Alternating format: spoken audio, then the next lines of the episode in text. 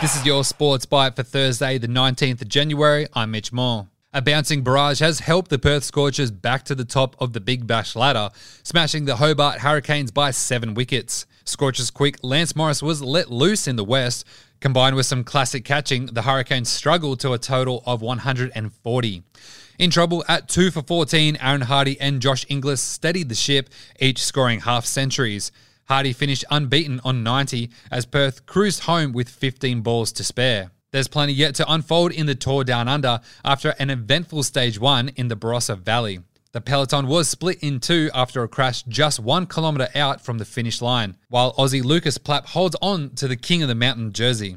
And the NRL and its players remain no closer to resolving their ongoing collective bargaining agreement, with round 1 of the competition now in jeopardy.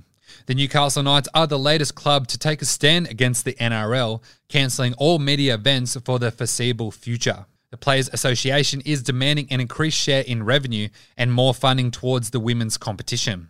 And the tennis world is still in shock after Australian Open defending champion Rafael Nadal succumbed to his ongoing hip injury. Nadal made a round 2 exit to Mackenzie McDonald, while homegrown talent Jason Kubler's hot summer also came to an end in 4 sets to Karen Khachanov, despite a mammoth 70-shot rally to break in the second. Aussies Kim Burrell, Alex de Minaur, Alexei Popyrin and Thanasi Kokkinakis are all on court in round 2 matches today. And that's your Sports Bite for Thursday, the 19th of January. I'm Mitch Moore.